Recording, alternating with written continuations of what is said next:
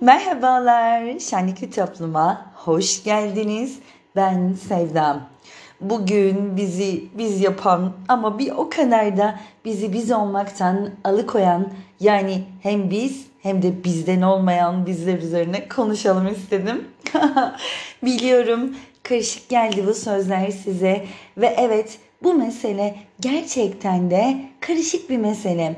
Ama o karışıklığa teslim olmadan daha pürü pak halde bu işin içinden sıyrılalım derseniz şimdi anlatacaklarıma dikkat kesilin derim. Neden mi? Çünkü bugün hepimizin sevgili Virginia Woolf'un da dediği gibi kendine ait bir oda tasarlaması için neler mümkün diyeceğiz. Neler hayatımızda gerçekten bizi tanımlıyor ve neler aslında hiç de biz değiller. E o zaman başlayalım mı? Şimdi öncelikle çok keskin bir soru soracağım şimdi size. Sen kimsin?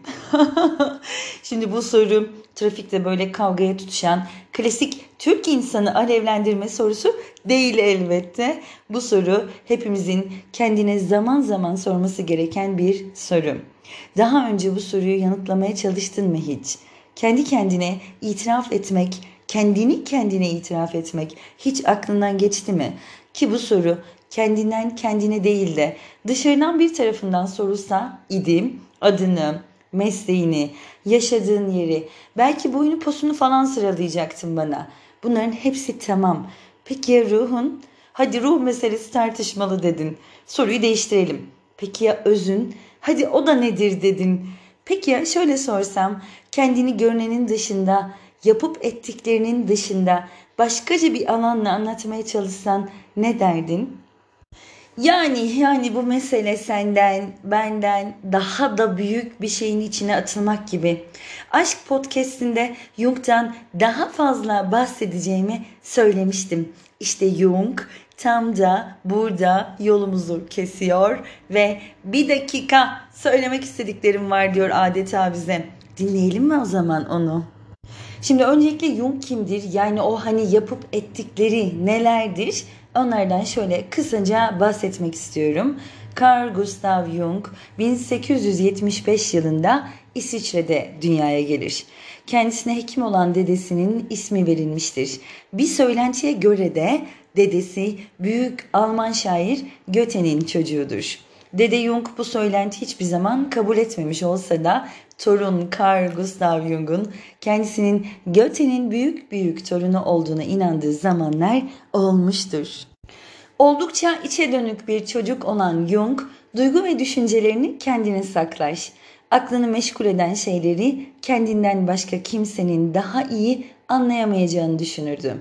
Jung, gördüğü rüyaların ve doğaüstü imgelerin anlamını düşünerek saatler geçirirdi.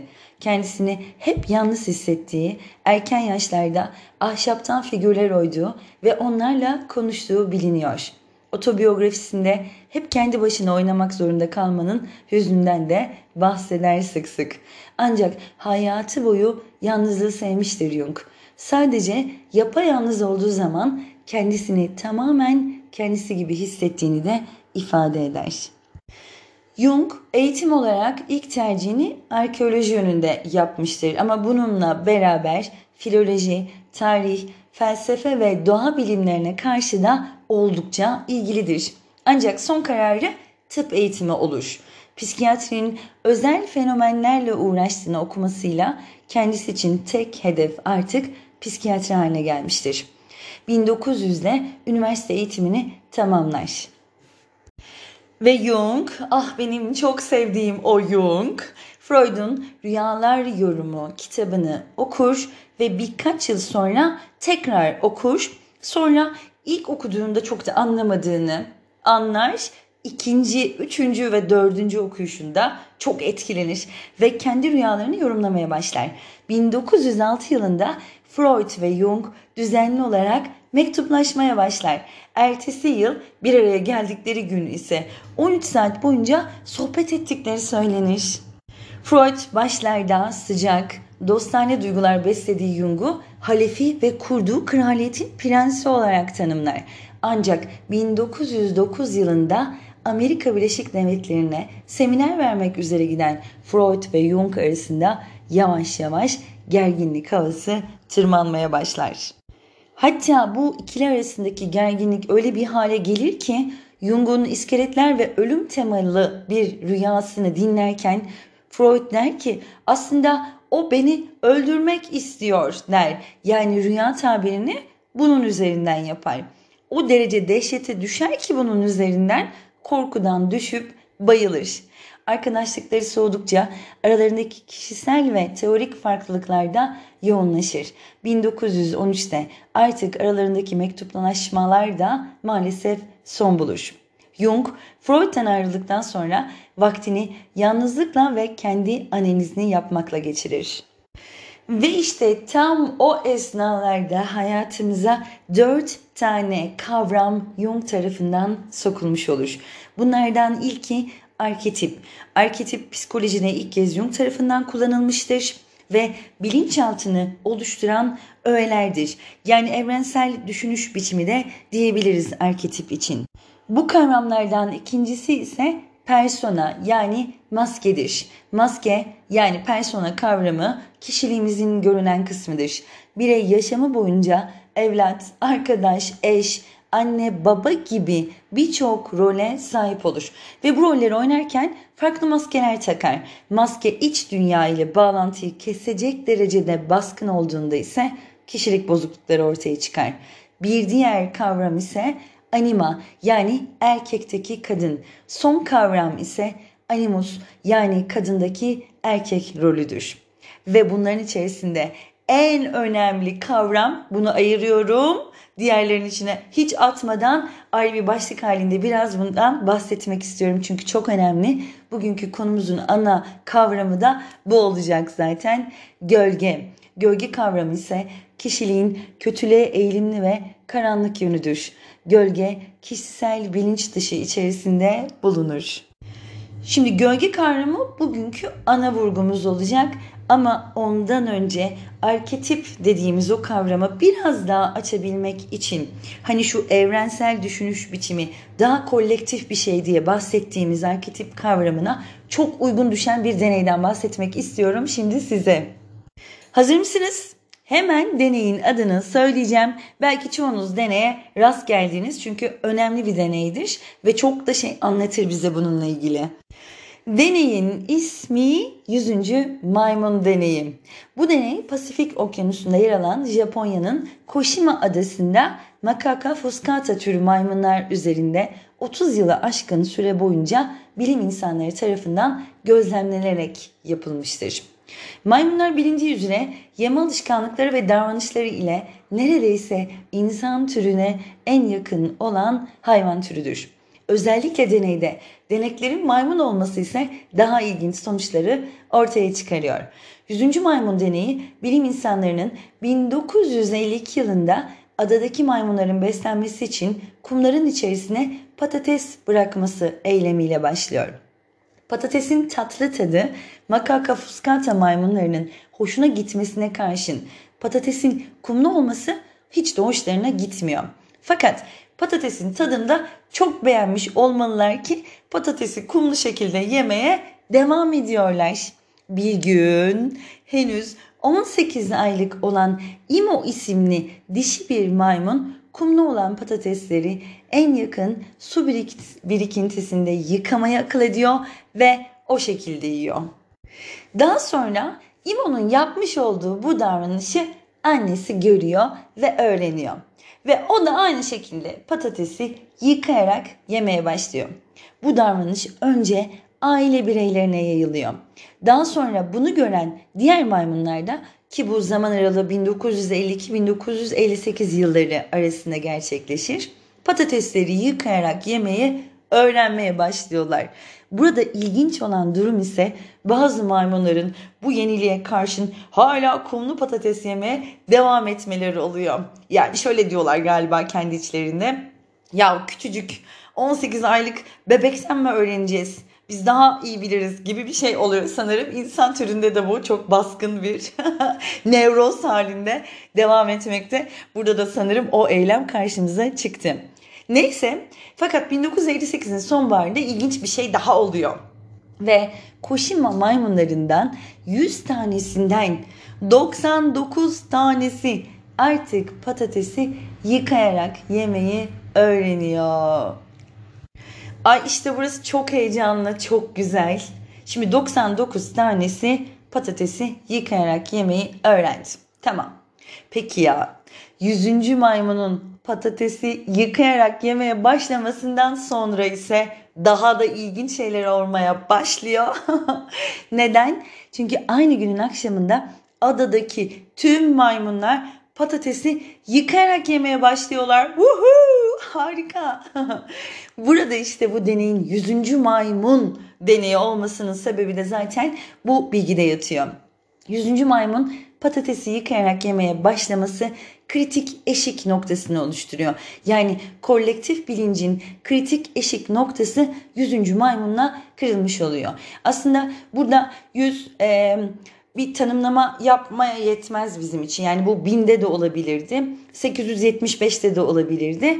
E, sadece bu fenomeni anlamanız için 100. maymun deneyi denmiş bulunmakta. Yani öğrenme, bilinme gibi davranışlar belli bir sınır aştıktan sonra yeni bir bilinç süreciyle ortaya çıkıyor ve yayılıyor. Bu davranıştan sonra ise asıl ilginç olan sonuç ortaya çıkıyor.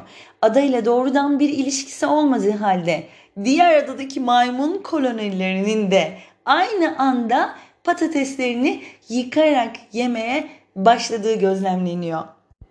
İşte burası şahane, gerçekten şahane ve bilim insanları durmuyor. Bu fenomeni e, başka yerlerde de deniyorlar ve değişik deneylerde de bu sonuçlar tekrarlanıyor. Her deneyde ise aynı sonuçla karşılaşılması gerçekten böyle bir eşiğin olduğunun ispatı olarak karşımızda duruyor. İşte kolektif bilinç dediğimiz ya da arketip dediğimiz evrensel düşünüş biçimi bu yollarla ispatlanmış oluyor. Şimdi gelelim hani o sen kimsin sorusunu yanıtlamaya çalışacağımız ama Jung'tan da inanılmaz yararlanacağımız o gölge kavramına. İşin gerçeği başkalarında görüp hani o sinir olduğumuz tutumlar, haller var ya işte onların hepsinden bizde de olabilir diyor Jung gölge kavramıyla. Hepimiz kendimizi safiyane iyi, olumlu, mutlu görebiliriz ya da buna daha meyilliyizdir. Fakat gerçek pek de böyle değil. Bizim içimizde de bir miktarda olsa kötü, karanlık taraflarımız var. Bu kişiliğin bütünlüğüdür özünde. İşte Jung bu alanlara gölge diyor. Ve gölge bastırıldıkça, reddedildikçe bizi daha da ele geçirebilir diyor Jung. Bu nedenle biz gölge yanlarımızı ne kadar fark edersek gölgenin sesi de bir o kadar azalacaktır. Bütün olabilmek için, asıl olgunlaşma için kişinin hem karanlık hem de aydınlık diye kabul ettiğimiz yönlerimizi kabul etmemize dayanmakta. Gölge yanlarımızı fark etmek, onun orada olduğunu bilmektir. Dikkat edelim, insan genellikle bilmediği, farkında olmadığı şeylerden ürker ve bu ürkme hali kişiyi daha da agresif yapabilir. Bu nedenle kendi gölge yanlarımızı fark etmek ve kabul etmek kendimize duyduğumuz şefkati besler ve hatta onu artırır.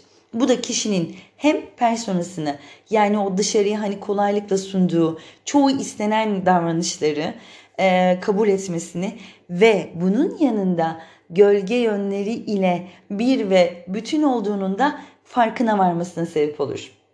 İşte o andan itibaren bu farkındalıkla kişi kendini onarmaya tam da buradan başlayabilir. Gölgemizi fark ettikçe hem şimdimiz hem de geleceğimiz daha rahat şekillenebilir diyor Jung. Yaşama karşı daha esnek bir tutum sergilemeye başlayabiliriz. Peki gölgelerimizi nasıl fark edebiliriz? Bunu iki türlü fark edebiliriz. Şimdi bunlardan ilki başkalarını yargılayarak. Yani başkalarını yargıladığımız alanlara baktığımızda aslında o başkalarında gördüğümüz ve yargıladığımız şeylerin bizim içimizdeki gölgenin içindeki o varoluş potansiyeli olabilir diyor Jung. İkinci yol ise hayranlık, idolleştirme. Yani hayranlık beslediğimiz o insanlar aslında bizim reddediğim, reddettiğimiz ya da görmek istemediğimiz ya da gördüğümüz ama dışarıya onlar kadar çıkaramadığımız yönleri bize gösterdiği için onlara hayranlık duyarız diyor. Yani bu işin özünde bizi bize yansıtanlardır o başkaları dediğimiz, eleştirdiğimiz ya da hayranlık duyduğumuz iki uç noktada bizi aslında kendimize götürüyor. Şöyle bir düşünün şimdi. En çok nelere reaksiyon gösteriyorsunuz? Neler sizi tetikliyor? Neleri en çok yargılıyoruz? Bunlar bizim kendi gerçekliğimizde yatan o gölge kavramlar işte. Ve gölgemiz aslında şifamız olabilir. Yani kendi karanlık yönlerini keşfetmiş insanlar kendi şifalarında keşfedebilirler. Jung'a teşekkür ediyoruz ve diyoruz ki bütün bunlardan anlayabileceğimiz en önemli şeylerin başında ancak kim olduğumuzu bildiğimizde bu hayattan tatmin olabiliriz. Arada sırada hedefi tutturabiliriz. Yani bu kim olduğunu bilmeden de yapabileceğim bir şey olabilir. Ama bu tamamen bir tesadüftür. Oysa ki kendini bildiğinde tesadüfler yok olur. Sen olursun. Kendi varlığının anlamını keşfetmeden nasıl coşkulu bir hayat yaşayabilirsin ki? Kandırmacalar gerçeğin karşısında silinip gitmeye mahkumdur. Kandırma kendini, kendini bil. Şimdi bunu şöyle bir anekdotla açıklamaya çalışacağım. Evdeyiz ve lavabonun akıtığını gördük. Bu durumda ne yaparız? Cevap net değil mi? Yani peki günümüz dünyasında insanların çoğunluğu kendi lavabosunun tamiri için neden hep komşunun lavabosuna gitmeye meyilli? Şimdi bu kabul edilebilir bir şey gibi gelmiyor ilk söylediğimde ama evet çoğumuz kendi kırık lavabosunu onarmak için bir başka insana gidiyoruz. Hayır mı diyorsunuz buna? Bence iyi düşünün. Birçoğumuz yaraları sarmak için bir başka insana gidiyoruz. Oysa yaranın şifası yine aynı yaraya sahip olan senin kendi içinde. Çünkü çoğumuz kendi kırık yanlarımızın, gölgelerimizin üzerini kapatarak, onları görmezden gelerek direkt başkalarının kırık lavabolarına suç atma eğilimindeyiz. Senin lavabon kırık olduğu için benimki de su akıtıyor. Böyle deriz genellikle. Oysa ki gerçek orada değil. Kendi lavabonda ve kendi sorumluluğunda. Sorumlu olduğun tek şey kendi iç dünyandır. Çoğumuz yaşam olmayan yaşamlarda savruluyoruz. Sokrates'e mal olan ama aslında ilk kez Spartalı Kilon'un söylediği şu meşhur söz geldi şimdi aklıma. Kendini bil. Delphi Tapınağı'nda Apollon girişinde altın harflerle yazılı olan hani şu kendini bil. Ayrıca Matrix filminde de kahinin mutfağının girişinde yer almıştır bu sözler. Kendini bil. Yani kendi içindeki cehennemi aşmadan cennete gidemeyiz. Kolay olmayacak elbette biliyorum. Ruh inşa edeceksin. Elbette kolay değil. Her duyguyu görüp anlayacaksın. Elbette kolay değil. Ama bilmemiz gereken önemli bir şey daha var ki o da kinle, nefretle, hırsla yola çıkarsak yolda kalacağız. Onarım için bizi o geçmişi dikizlemekten sıyrılmış ve kendimizi ana ve kendimize çekebilmiş hale getirmemiz gerekmekte. Peki bunu yapmanın yolları neler olabilir? Bununla ilgili işte böyle çok çok çok böyle bir reçete sunmak mümkün değil ve anlamlı da değil. Çünkü herkesin reçetesi kendisinde sabit. Fakat en azından denemedim, uğraştım diyebilmek için kendimce bir sıralama yaparsam şunları söylerim. Neyi sevdiğini bul bu hayatta. Neye ilgin var? Neyle uğraşmak istiyorsun? Bu soruyu böyle ciddiyetle cevaplamaya çalış. Zaman ayır, kendinle kal, kendine sor bu soruları. Bugüne kadar seçmiş olduklarında takıntılı kalmak, orada takılı kalmak zorunda değiliz. Seçimlerin en güzel yanı değiştirilebilir olmalarıdır. Seçimlerini değiştir. Belki de her şey bununla ilgilidir. Var olmayan şeylerin acısını çekme. Ya dün olanlardan ya da gelecekte olacaklardan acı çekiyoruz. Onlar yoklar. Onlar senin gerçeğin değiller. Sıyrıl onlardan. Yaşamda haksızlığa uğramaktan çok haksızlık yapmamaya çalış. Kendine dönmemiş, kendini tanımamış hiç kimse diğerlerini de gerçekten sevemez. Önce kendini bil. Ve ait olmadığımız yarışlarda kayboluyoruz. Ait olmadığımız yarışlardan çekilmeyi başarabilelim. Asıl mutluluk dışsal koşullardan bağımsızdır. Asıl mutluluk senin ve senin algılarınla ilgilidir. Fakir ruhlara çok çok çok tepki veriyoruz ve fakir ruhlara tepki vererek geçiriyoruz zamanımızı. Bunu yapmayalım artık. Bırakın fakir ruhları siz kendinize dönün. Başkalarının işine karışarak zaman harcıyoruz. Harcamayalım artık. Kendimize dönelim. Kontrolünüz dışında kalan şeyler için endişeleniyoruz. Ama bu hayatta iki şey var. Seneca da bunu söyler ki çok severim onu da. Kontrol edebileceğimiz ve kontrol edemeyeceğimiz şeyler. Bırakın da kontrol edemeyeceğimiz şeyler için artık endişelenmeyelim. Sonra doğa ile uyumlu kalmaya özen gösterelim. Bu çok kıymetli bir şey. Doğanın kanunlarına uyumlu halde yaşamaya başladığımız anda bir şeylerin gerçekten değiştiğini görebiliriz. Olayların kendileri ile bizim onları algılayışlarımızın farklı olduğunu hatırlatalım kendimize. Hani şu başkalarını memnun etme tuzağı var ya onun içine atmayın artık kendinizi. Dikkatinizi kendinizin üzerinde toplayın. İyilik dolu bir neşeye sahip olun. Nerede olduğun değil, nasıl bir ruh hali içinde olduğundur önemli olan. Bunu hatırlatın kendinize. Yine o sevdiceğim sene kadar ki hatalarından özgürleşmiş kişi incinemez. Vay be! Tekrar okuyacağım. Hatalarından özgürleşmiş kişi incinemez. Jung'un da gölgeyle bahsetmeye, anlatmaya çalıştığı şey işte tam da bu. Kendi karanlığınla yüzleşmiş olan insanı dışarıdaki karanlığın incitmesi inanın çok zor. Ve evet işte tüm bunlar ışığında bu hayattaki en önemli soru ben kimim sorusu olabilir mi? Ben podcast'e başlarken sen kimsin diye bir soruyla başladım. Ama podcast'in sonuna yaklaşırken soracağın en değerli soru ben kimim olsun bugün tamam mı? Yani kişinin yapabileceği en güzel yolculuklardan birini yapmaya davet ettim bugün size. Aynen Zümrüdü Anka kuşu gibi ya da diğer adıyla Simurg gibi ya da diğer adlarıyla bir sürü adım var. Şimdi biraz ondan da bahsetmek istiyorum kapanışta. Lütfen ruhunuzu açarak bir Simurg, bir Zümrüdü Anka olmaya aday olun bugün isterim. Simurg yani diğer adıyla Zümrüdü Anka kuşu Pers mitolojisinde ortaya çıkan ve zaman içerisinde doğudaki hikaye ve efsanelerde de yer almaya başlayan bir kuştur. Efsanelerde bu ismi dışında Simurg, Semurg, Sinamuru, ya da Anka gibi başka isimlerle de anılmıştır. Türk mitolojisinde ise genellikle Anka kuşu veya Tuğrul kuşu olarak anılan bu kuş yabancı kaynaklarda ise Honex olarak geçmektedir. Pers edebiyatında Homa olarak tanımlanmış, Arapça kaynaklarda ise Ruk olarak yer almıştır. Bu hikayeyi birçoğunuzun çok sevdiğinden eminim ama biz bir kere daha hatırlatmış olalım. Bu yolculuğun içerisinde bize eşlik etsin o da.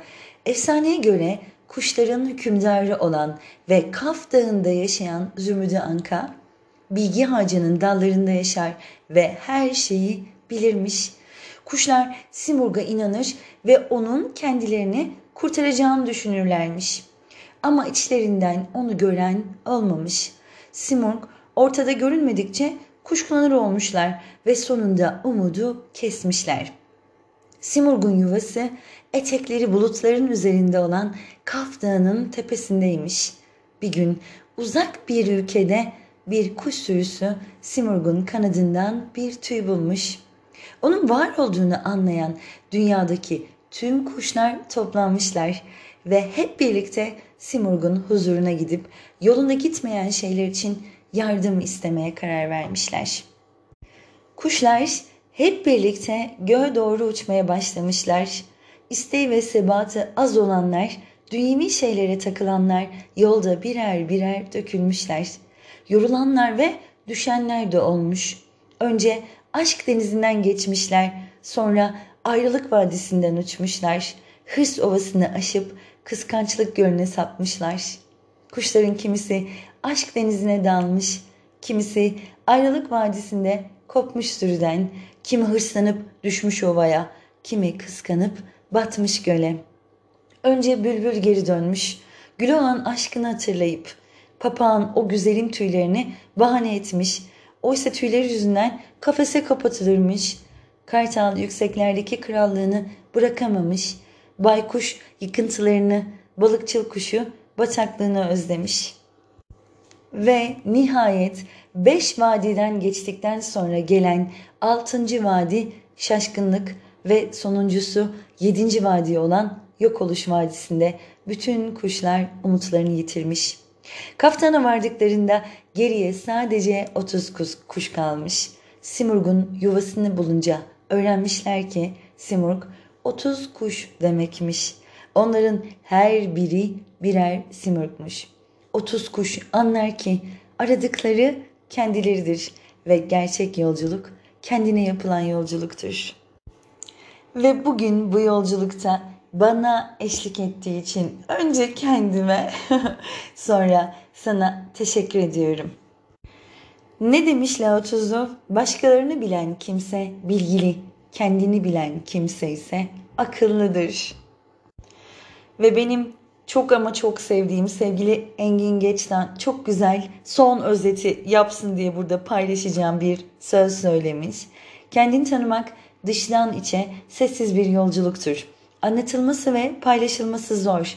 Bazen sadece kokusu alınabilir. Akmakta olan bir ırmağın aynı zamanda kaynağına doğru yolculuk edilmesini çağrıştıran bir süreç, kaynağa ulaşılamasa da yolculuğun kendisine değer. Vay be! Bugün benimle olduğunuz, benimle bu yolculuğa çıktığınız için tekrar teşekkür ederim efendim. bir dahaki bölümde görüşmek üzere. İyi ki varsınız. Ve kendinizde kalın. Kendinizi bilin diyebileceğim en güzel şey sanırım bu. Hoşçakalın. Görüşmek üzere.